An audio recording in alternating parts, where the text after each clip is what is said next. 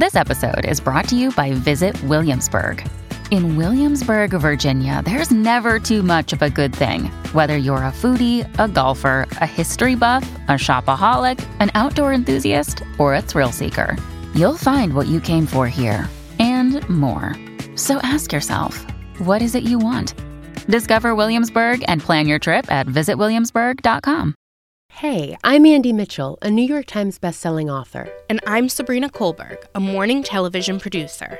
We've been best friends for 20 years, and we have two very important things in common.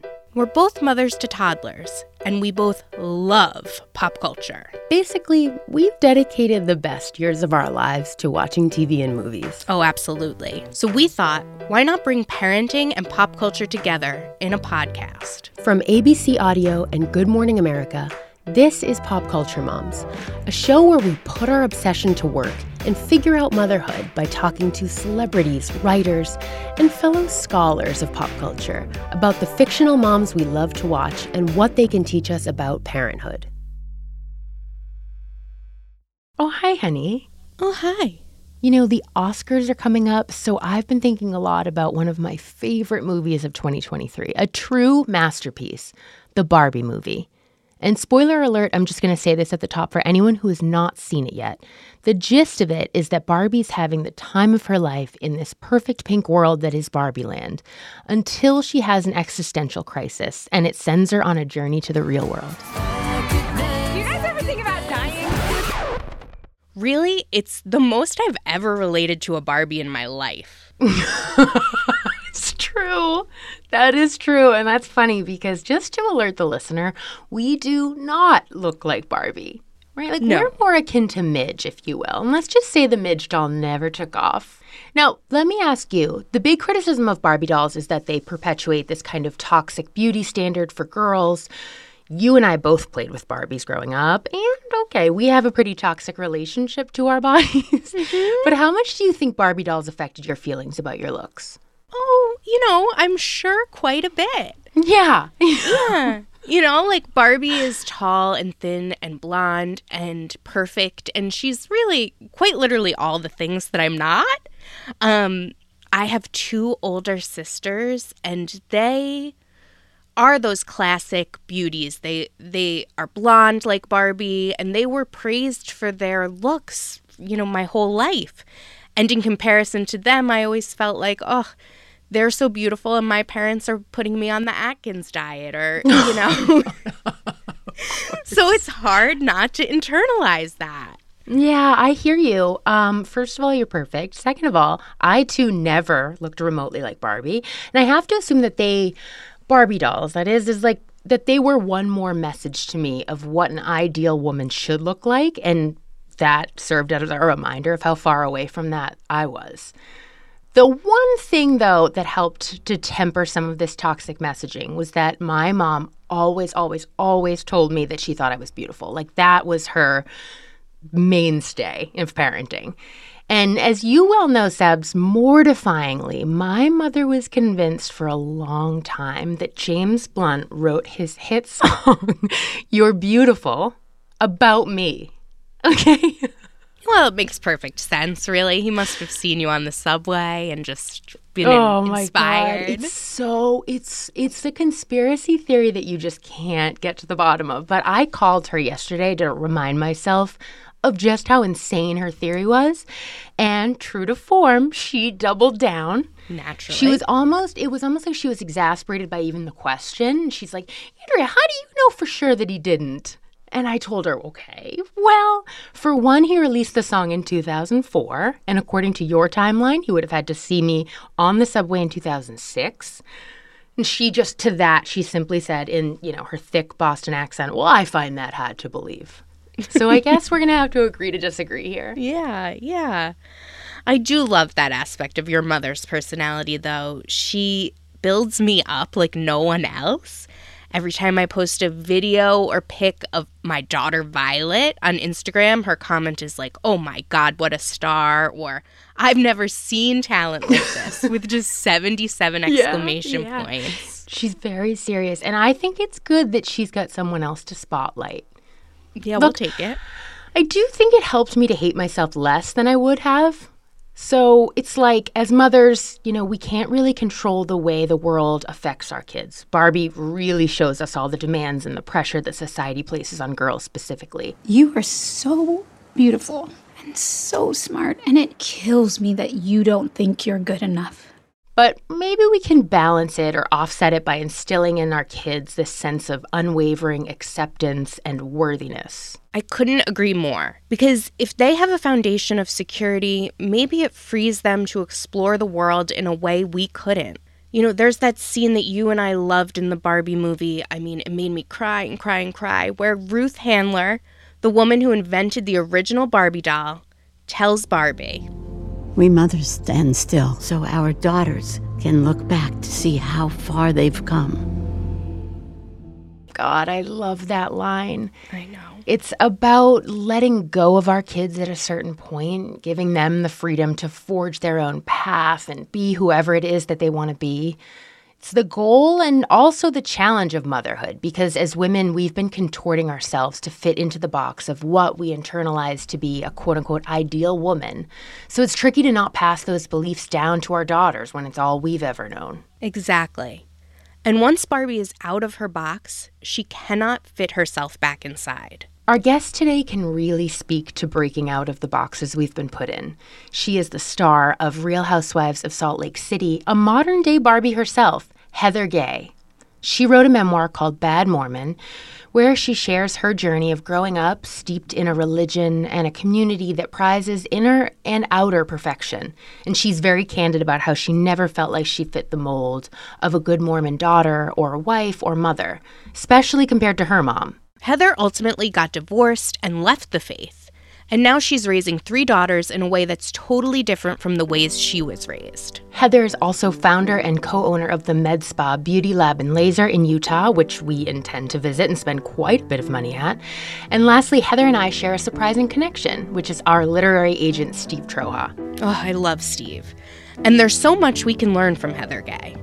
We're going to talk to the one, the only Heather Gay after this quick break.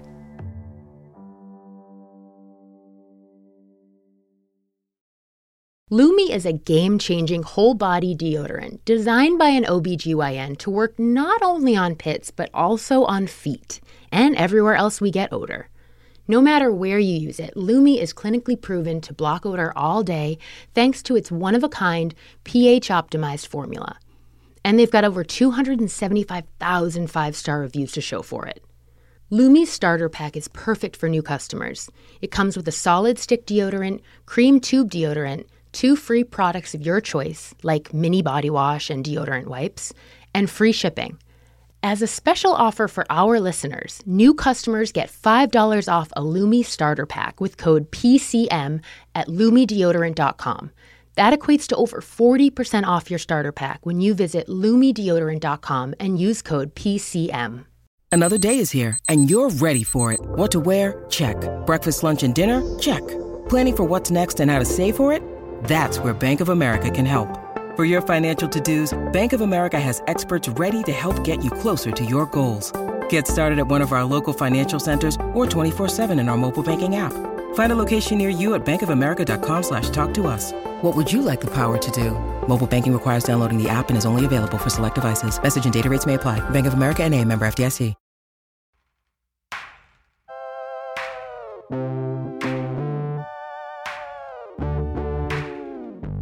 Oh my God. Heather. This is so exciting. I am so excited. I'm, I'm thrilled. I'm thrilled too. Andy, I've been hearing about you since I met Steve. Really? It's funny is that I told him last season, we all saw him share an Instagram story where he's on an episode. we were so excited. You're like, I don't know, it's just hard to share these personal details in a memoir. Like, am I really going to reveal that I've had sex? And he just goes, I think they know. I think your family knows. Like, I think They're already on so to good. you. I have been watching The Housewives every franchise from the beginning. I do want, and I hate, I always hate revealing this, but Sabrina is not in the Bravo sphere with us. Like, she doesn't watch sorry. Housewives. It's okay. It's not from lack of wanting to, it's that now, you know, like there's just too much that I'm so scared to start because I'm like, how will I ever catch up with all of these people? It'll just reveal how little you know, you know, and how much more there is to learn because it grows. It grows and it's become its own, like, you know, entire behemoth. It's just, it's so far reaching. I think it even surprised Steve how far reaching Housewives was because Housewives penetrates like every economic background, every cultural group, like around the world, people all over kind of, it's kind of this connection, this connecting force. We should just dive right in, Serena, to her memoir because we just loved it so, so much. So you call it Bad Mormon. Throughout your life, did you feel like a bad Mormon? I felt like a bad Mormon always, only because it's just this constant quest to um, improve and perfect and you know find any any spots of darkness within you and purge them you know through dedication and service and prayer and um, joy which is like a big part of it. So like if you're ever not feeling happy or functioning or if you're feeling like you don't love your family with you know eternal grace like you feel like you're being bad a bad mormon because the bar was so high that it didn't matter how good I was trying to be. You always are kind of under that shroud of shame and need to improve because you're not perfect, you know, and perfection is the goal. So yeah, from birth, felt like a bad Mormon. well, that's, and that's, I think that's interesting. I, you structure the book like it starts bad daughter, then bad missionary, bad wife, bad Mormon. And it's just like interesting. You have all of these stories where you're wrestling with not fitting into what you think is like an ideal, ideal Mormon woman. If you could describe like what would have been an ideal Mormon girl and then growing into adulthood woman? Well, I think in many ways my life resembled, and definitely my family's life resembled a very good Mormon family, dressing modestly, abstaining from alcohol, tea, coffee, activities on Sunday, dedicating, you know, Monday nights to being at home with your family, attending church for three hours every Sunday, you know, going to the temple, all of the things that we kind of cling to as like these rings of Mormonism. But I guess what str- I struggled with was like, as a daughter that was doing all the right things and wanting to be good, I still messed up. You know, I still did things that were bad and I still wanted to do things that were bad. And then that was just where you start to look at yourself in this context of if you want these things, that's an even darker road. You know, you, you shouldn't even want to be bad or want any of that. You should want to be good and to feel those, um, to feel your natural inclinations to be something that is only bad because of the context you're in is really hard to deconstruct when you get older and you realize, oh, that's a good person that's drinking wine, that's not like face down in a gutter, but is having a glass of wine and also had premarital sex. And they, their marriage worked and they had healthy children. And the truth is, I just thought that if I followed these rules, I would never have to face any hardships in my life. Yeah, it's so tough. And the the perfection goes even beyond that cuz it's a lot about the way you appear to the to the outside world. And when your parents say, you know, we think you're acting out probably because you need to lose a little weight. My parents put me on diets all the time. Like, how did that make you feel to like feel that from your parents that like I don't look perfect to them? I remember like distinctly that moment in time when you realize that like oh you're not the prettiest girl in the room and the people that should think that you are don't you know and it's such a imprint at least such an imprint when you're that age and suddenly being good at things or being fun or being amenable doesn't matter because you're fat i remember feeling the thing of like, look, the outside world is already letting me know all of the ways that I'm not looking correct. So if you feel that in your own home, it's just, it feels like especially threatening. There's never been a time in my life that uh, my weight hasn't been an issue. And I guess there's a lot of sadness because I've been, I've, my weight's been up, my weight's been down. And I'm, of course, keenly aware of how the world treats me when my weight is down versus when my weight is up. Now, the goal for me is that I don't want my daughter to struggle with it. And you have three daughters. So, how do you help them with that? Especially now, because Now they're on TV. There was a part of me when I was that little girl, and my parents said, You're telling hot dog jokes because you eat too many hot dogs. that I knew that my parents were right. And I think that's what makes that moment so poignant in my life because I knew they were right. I didn't want them to be right. I wanted them to say, no, no, it doesn't matter. Be funny, have a beautiful smile, you have a great face. You know, you're nice to everyone. That's what matters. But they really were right. And so I had been kind of trying to overcompensate with my own kids acting like we can eat whatever we want. We can get donuts in the morning. We can eat ice cream in bed at night and and the world will just accept us and love us and we'll never have a weight problem. We never we don't have to follow the rules like the hot girl secrets that everyone else is doing. And that was the same type of disservice to my own children because the truth is the world treats you differently. And it's like, I'm really now trying to strike this balance where I want my daughters to feel absolutely empowered in their bodies. I don't want my daughters to feel limited by their body like I did. And that but that you have to teach them that they do have the power to change it instead of it's just all genetics or you have to be a maniac. Like i really struggled finding that balance and doing it in a way where i could be honest about it because i wasn't doing it myself. And you want to model good behavior. And that's where that's that's where i've never felt like i think i tried to like have my kids eat worse than i did so that i could feel like i was setting an example you know it's hard motherhood is so it's so full of like you know how it is. You want to set a good example, but you also are tired. I just want to watch shows and eat. I don't want to model good behavior right now. That's the real hard thing is that, like, oh boy, we also have to be the model of all of it. We can't just tell them, we have to show them. That's a toughie. I mean, all right, I want to ask about your mom. Did you try to be like her? What was your relationship like with her growing up? I, I thought felt like it was absolutely amazing. You know, I thought that she was superhuman. I cherished my childhood and I attribute everything kind of good in my life, like Abraham Lincoln, I attribute it to my mother. And it's, I think, Andy, you can relate. Like when you write a memoir, sometimes for some people, just even mentioning them is too much, you know, but when someone's been such a huge fixture in your life, I really struggled to represent how my mom had imprinted on me what happiness was, what being a good mother meant, what being a good wife meant, what a good family looked like, what a good marriage looked like.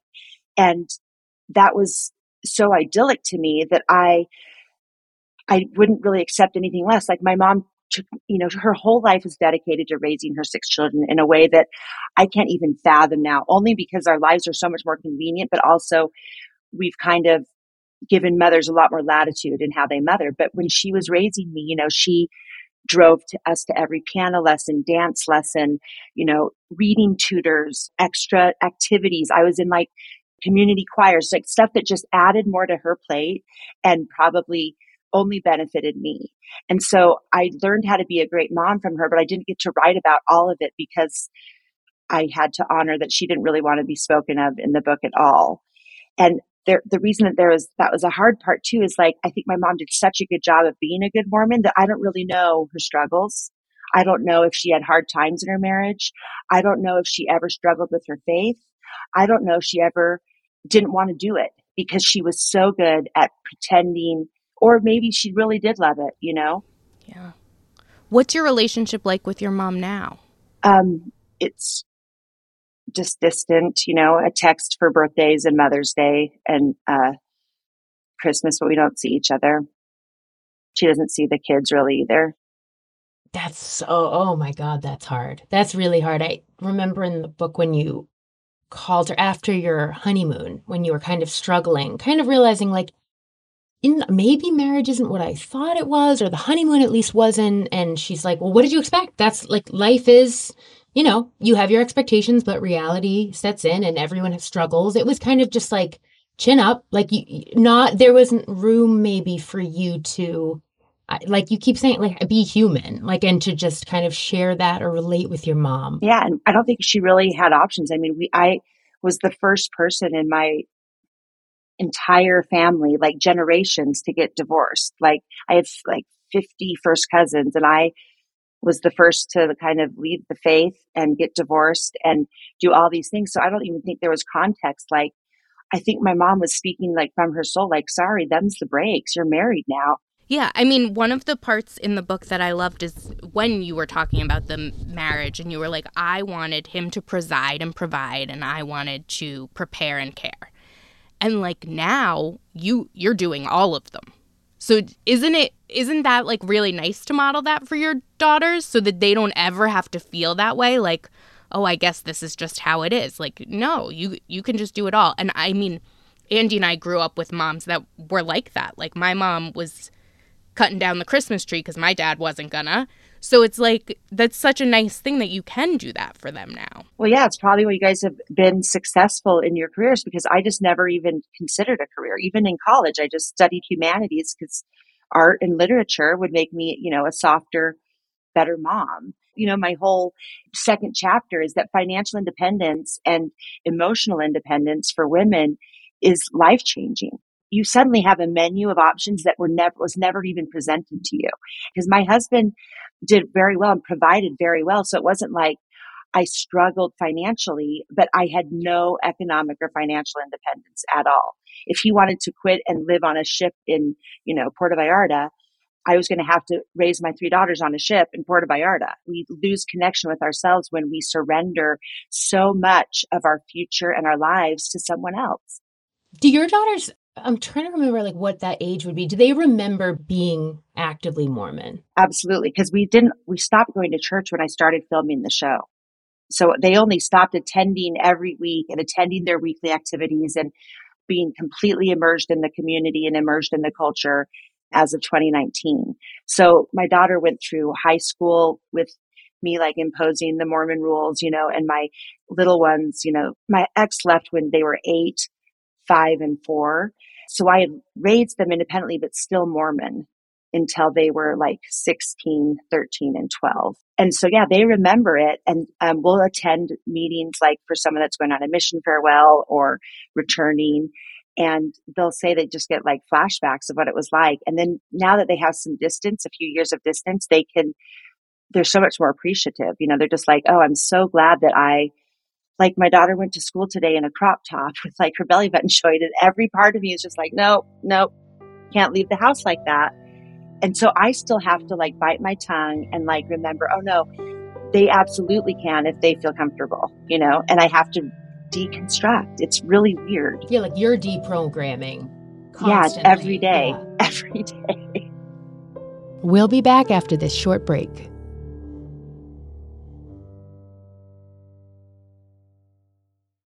When you need mealtime inspiration, it's worth shopping Kroger, where you'll find over 30,000 mouthwatering choices that excite your inner foodie. And no matter what tasty choice you make, you'll enjoy our everyday low prices, plus extra ways to save, like digital coupons worth over $600 each week. You can also save up to $1 off per gallon at the pump with fuel points. More savings and more inspiring flavors make shopping Kroger worth it every time. Kroger, fresh for everyone. Fuel restrictions apply.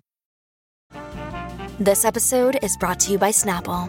Welcome to the Snapple Market Auditory Experience. Close your eyes. Imagine you're walking into your neighborhood store. You make your way to the back and reach for your favorite Snapple flavor. You can't wait. You take a sip. Whoa, that's a lot of flavor. Hmm, what flavor are you holding? Now open your eyes and check out Snapple.com to find ridiculously flavorful Snapple near you.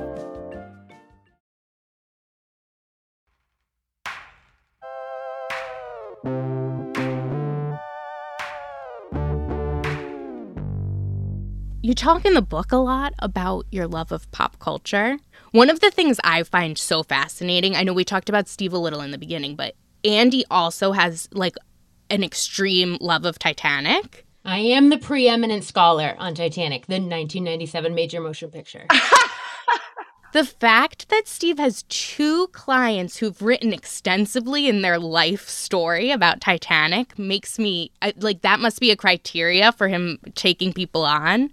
So I want to know what do you think of Rose's mom? And just as a refresher for those who are not obsessed with Titanic, although that feels criminal, Rose and Jack are the main characters, and they fall in love. Cal is the wealthy man that Rose is supposed to marry, and Rose's mom is this kind of uptight, pretentious woman who looks down on Rose's love interest, Jack, and really wants Rose to stick to this conventional path with Cal. You're not to see that boy again. Do you understand me?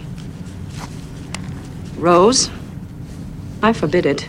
Rose's mom, like, I know that this makes me wacky, but like, I have empathy and an affinity for these women that, um, that, because the, I grew up considering womanhood in a very 1800s way. You know what I mean? Like, or 1920s. You know what I mean? Like, I just, I thought of our role as like we keep the family together through sacrifice and martyrdom. And so I had an affinity for Rose's mom and like I had disdain that Rose had had Jack and had a chance out, you know, like cuz you think, well why why Rose not me? Like I couldn't even get enough distance to like cheer for the heroine. That is so. I didn't expect you to say that. For some reason, I'm imagining you identifying with Rose, but I it sounds like you're yeah, I can I do understand a, a mild yeah, I I know, do but I can almost admire like you're watching the love story, but also like must be nice. Yeah, because you kind of you kind of had to marry Cal, right? Yeah, I, I married Cal. yeah. And so, and I, and I hadn't married Cal when I saw the movie for the first time, but I sat in the theater watching it and not even, not even drawing parallels because if Cal was Mormon, it would all work out. That's, that's how binary my thinking was. And I, I only, you know, emphasize this to sh- show that it's, there's a reason why Bad Mormon's an interesting book because it kind of helps people realize this, you know, drop by drop, this is where you get to where you don't even understand what is safety and what is freedom and what is, what is happiness. Before we started talking to you, Sabrina and I have been talking about how much we loved the Barbie movie. Yes. Oh my gosh. I, I wept. I loved it. It was like, it was, it was a huge, uh, thing for me because it flipped that whole script on its head. And if you consider like kind of the way that my life has imploded in and expanded in the last three or four years that I've been on Housewives, like to now see the matriarchy ruling and all of the and all of this freedom for women, I loved it. Well, there's such a parallel between your journey and the journey presented in the movie. Like, I remember you saying one quote, you said, Everything in my life confirmed my identity, my faith, and my future until it didn't. Once Barbie is out of the box, out of this ideal woman societal expectation box, she can't fit herself back in, or she chooses not to. And I think that's like, that's really I- I think you can probably relate to that in so many ways. Yeah, like just the fact that once she was out and she embraced those things and like when she sat on the park bench with the older woman and said like you're beautiful, you know. You're so beautiful. I know it. And I felt that like in my soul when she said you're beautiful. Like I felt like she was saying it to all of us, you know. Oh my gosh, was that that Serena and I just bawled, bawled that moment. And you know what I had heard? This is like a behind the scenes. I heard that Greta Gerwig said that studio execs asked to cut that scene. And Greta said, to be totally honest, like, and I'm paraphrasing, I don't think the movie exists without that scene. Yeah. Such I a mean, part that's of really it. as a woman, uh, any woman watching, it's like that was that was the moment you say, "Wow, this is this is This is this is hitting on every level. And then towards the end of the movie, when she is with Ruth Handler and she says, Us mothers stand still so our daughters can turn around and see how far they came. What did what did you think about that? And you know, what do you take into your life? It makes me cry right now because you know, I kept saying like I'm doing this for my daughters, you know, to give them options, to give them other ways to do it. And you realize just like in the movie with America Ferrera, like we're doing it for ourselves.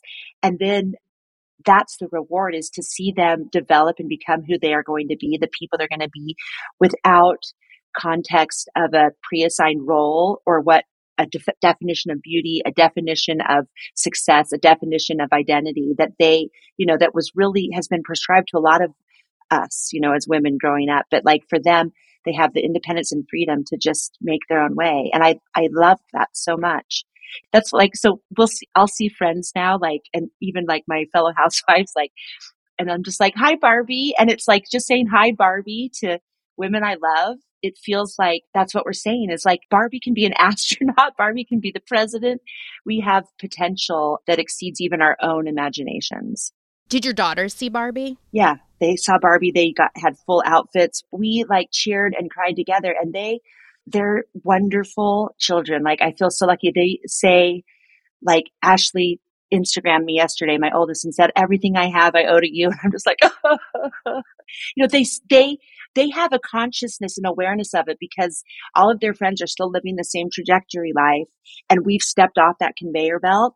And by good fortune and housewives and the book and all of these other things and mostly the business like we're able to step off that conveyor belt with success you know and celebration and like moving up in the world. But a lot of women with children to step off that conveyor belt it doesn't have that same benefit you know? So i want i want to make sure that like it's not just like the wealth and the money and the fame that has made our lives so fulfilling and great. It's like everything that they have they have because I just told them that it was okay for them to step off the conveyor belt and to like choose a different way. I think that's like uh the best thing because probably every child at some point struggles with wanting your parents to accept you as you are, right? But it means a lot, I bet, to your daughters that you have gone through a transformation. You have faced judgment. You have found self acceptance in a community that wasn't very accepting of who you are. Like, I think it's very relatable to them that you everything maybe that you're going to preach to them is something that you've lived. Well, I that's it's kind of been freeing as a mom because I growing up thought that moms had to be perfect, you know, like cry in the shower, don't cry in front of your kids, but I found that like the magic of my relationship with my kids has come through that vulnerability. You know, me being an idiot on television, me getting ripped apart on social media, like it gives them permission to mess up too. And so, so I think that as moms, we should kind of embrace when we screw up is like we're teaching our kids that you can be an incredible person and mother and still totally screw up. That makes it easier for me to parent authentically because I recognize that there's learning in the vulnerability. Yeah. I'm wondering like how your daughters have fared just uh, since leaving the church and then being now public. How is that for them because you're facing constant commentary from the Bravo sphere, right? I think that it's been hard and it's also uh, made them more vulnerable than they probably wanted to be and brought more attention onto them than they would have chosen. When you establish yourself as different, it's already hard. But if you establish yourself as anti the dominant culture or anti, you know, the community, which I kind of forced them to do because I wrote a book called Bad Mormon in a Mormon world, you know? Their teachers at school are Mormon, their principal is Mormon, their classmates are Mormon, their classmates' parents are Mormon. And so, you know, you don't want to be a traitor to your community. You don't want to be a traitor to your friends. You don't want to, you don't want anyone to automatically think that your kid's the enemy or that they have to be on their toes, you know, and that is something that they didn't really ask for that I imposed on them. And so I think I'm still kind of scared to explore it with them because what am I supposed to do? I can't get the toothpaste back in the tube. You are now a mom in pop culture. So what are you hoping your mark will be? Well, I would hope one of my kids becomes like Ariana Grande and I can live off of them for the rest of my life. I wasn't expecting that answer, but I love it. No, I just think representation is important. And I watched and devoured reality TV just because I think I wanted to see, you know, see myself in other people. And I think just that connection, reality television really does connect us to each other in a, in a really fascinating parasocial way that I love. And so I think that as someone that's now been given this coveted spot to just explore my life on television. I just want to represent who I really am and what I deal with and kind of just leave it all on the field, you know, like I've I've been vulnerable now. I've stripped away like a lot of my dignity, a lot of my and you know a lot a lot of those things are out the window. And like i'm not as concerned about what i look like anymore because once you're called shrek on national television you know you kind of give up like the ideal of like maybe i'll fool people into thinking i'm really pretty you know? Like it kind of goes away and it's freeing. It's very freeing to just have some distance between like what i look like and being appropriate or being liked and just being out there and recognizing that for the people that hate watch and the people that love watch, like you're representing. And if you're only representing for yourself and for your own children and family, that's enough. You are sensational. This has been great. I will come back any time because I have loved every minute. I felt like I was just having coffee talk with with with my girls back east. Thank you, Heather. Thank you. Thank you, guys. I really loved it. Yeah. Big kisses. Okay. Bye, Barbie. Bye, Barbie. Bye, Barbie.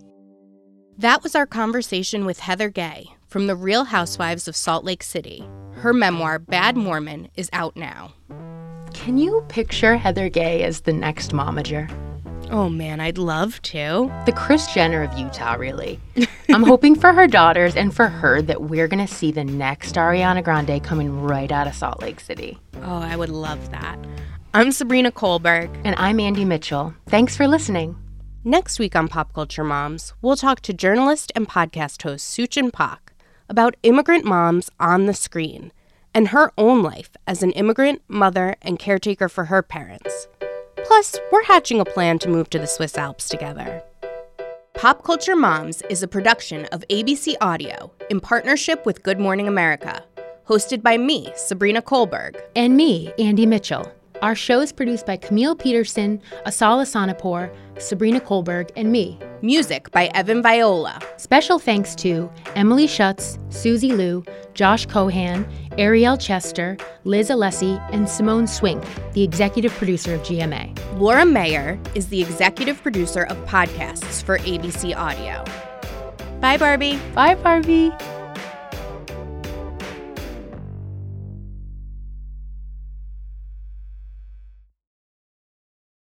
People who disappear without a trace. Where is she? The most notorious murder cases in New York. Pure evil. And the most devious killers. There's a Hannibal Lecter feel to him. For chilling true crime stories, follow the True Crime NYC podcast wherever you listen.